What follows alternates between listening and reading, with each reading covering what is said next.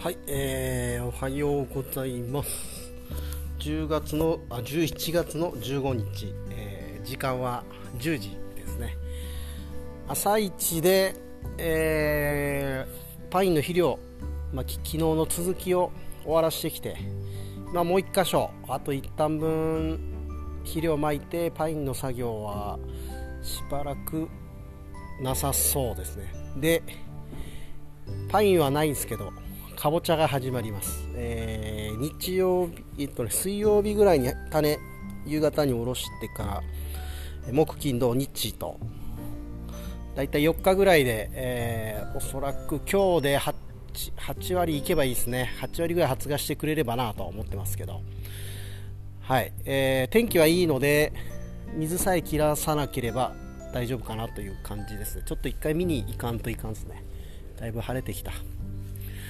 えー、でかぼちゃなんですがまああの人力で、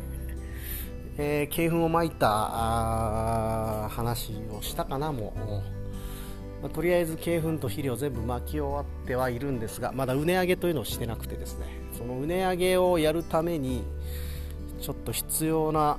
小さめのトラクターあブルトラとこっちは言ったりしてますけどもこれをですね、えまあ、買ってしまいましたねもう。勢いで、えー、まだあの審査が下りてないんで審査が下り次第納品という形なんですが、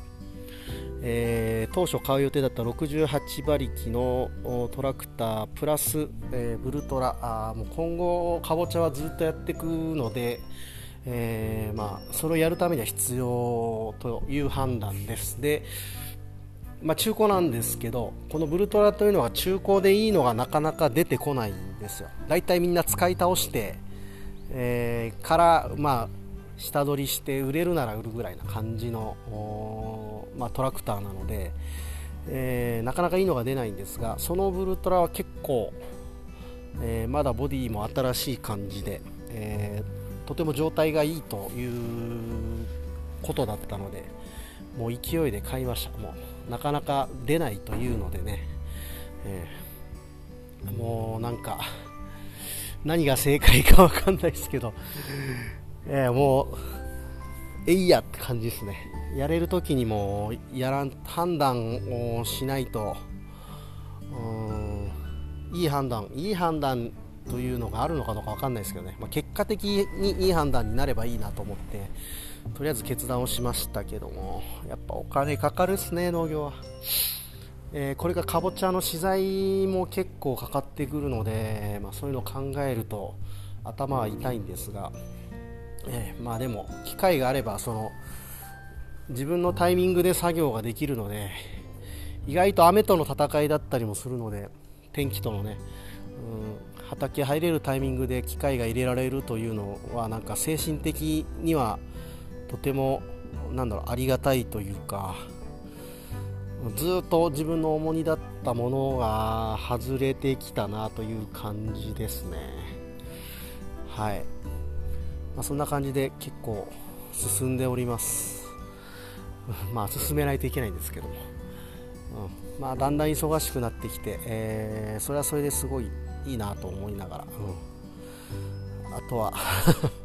ちゃんと作れるかどうか、ねまあ、天気にも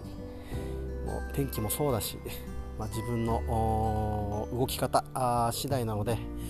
えー、まあ、頑張ってやっていきたい感じですね。はい、えでそうそう今日何話そうかなっていろいろ話したいことはあったんですが実はあの先日その僕の尊敬する農家さんがおすすめしていた漫画がありましてそれをまああれで、え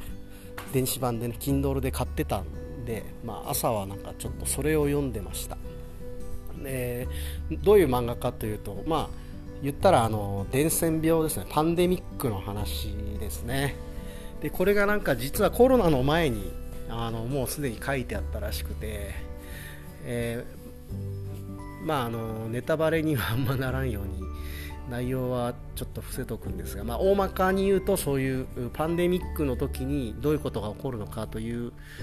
話でを書いていたんですがやっぱこれがまああのカミユだったかなの「ペスト」っていう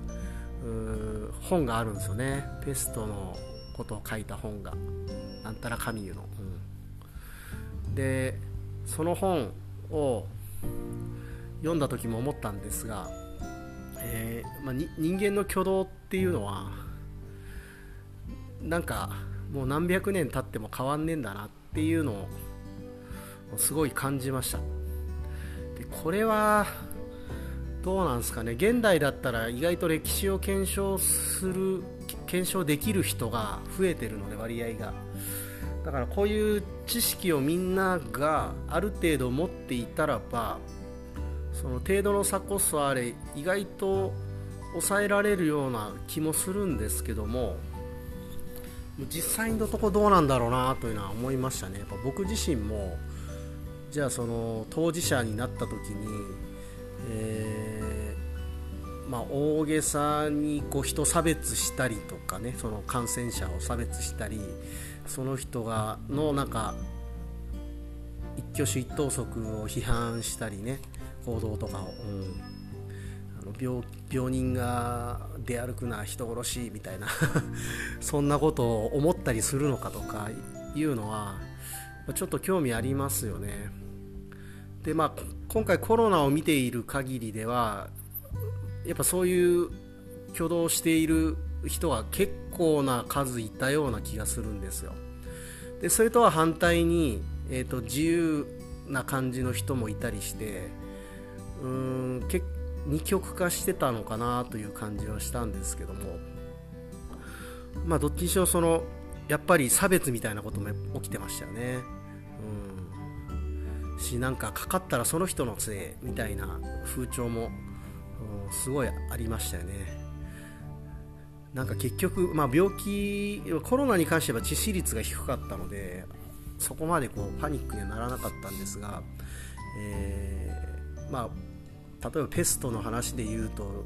当時のヨーロッパの人口の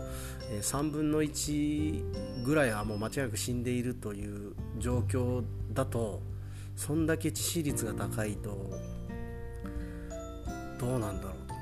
まあその過去の時代そのねえー、いつぐらいの時代だったかな？中世ヨーロッパだったかな？流行ったのが。ぐらいの時代であれば多分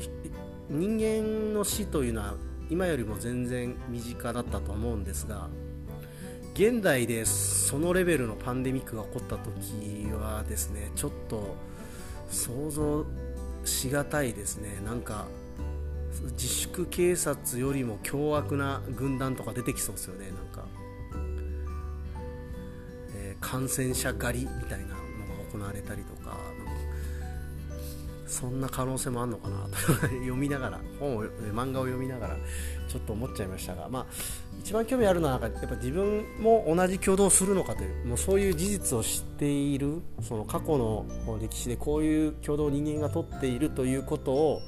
分かっている自分が実際その当事者になった時にどういう立ち振る舞いをするのかはなんかすごい興味が湧きましたね。どうなんでしょうね。本当に。冷静に対応したいとは思うけども。あなかなか難しいのかもななんて思いながら本を読んでました。でこの漫画の中で、えー、語られてたんですごいいい言葉があったんですよね。えっ、ー、とね何だったっけな。ちょっと待ってください。えっ、ー、とね一応メモってあるんです。よあそうだ。この世にはコントロールできることとできないことがあるんだと。もっと諦めながら頑張らないと続かないぞというね、え、この主人公のジョイさんのお父さんのことセリフなんですけどもこれ本当そうだなと思って。特にここ最近その、えー、まあ、トラクターがない状態で自分が動いていてでまあ コントロールできないですよねいろんなことが。うん、自分でやりたいと思っても自分の意思ではできなくてですね、えー、まあ、いろんな人にお願いをしてやってもらうという感じになるんですが、まあ、その焼きも期間といったら半端ないんですけどでもこれも諦めるしかなかったんですね。これに関してはもうやることだけやってあとはもうなるようになるという風にしか対応できなくてまあすごい うんでもねやっぱそこ諦めないとできないんですよね作業が。続かないんですよ本当に。それはそれで置いといてやれることやったからはい次くらいの感じの心持ちでいないとなんか全然できなくて。あの時のことを思い出しましたねこのセリフで。あの時っていうかつい最近なんですけど。何でもそうですね、えー、ま、畑もうこの1年がそんな感じだったかな。もう常に人の力を借りないと何もできない自分がいてコントロールなんかもう本当できないですよね。綱渡りですね。もう本当に。いろんなことが綱渡りですけどもう動かしながら動きながら考えるしかないという。そうなんか最近はでもそういう風に、えー、自分が思うことで、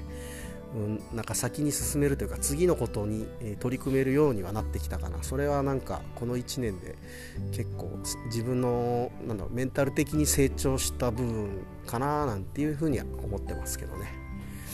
はい、えー、天気いいんで。昼までに終わるかな。あと1時間半あれば多分終わるんで昼までにパインのあれを終わらして午後からはかぼちゃの準備に入りたいなと思います。いろいろ準備あるんですよ。ホースをですね。あの、こう設置したりとか。で今回ちょっとかぼちゃのうね割りを変えたのでホース丸々買わんといかんかなというふうに思ってたりもします。なんか やることが多いな。まあいいことでしょうそれは。はい、というわけで、えー、作業に戻りたいと思います。今日も聞いてくれてありがとうございました。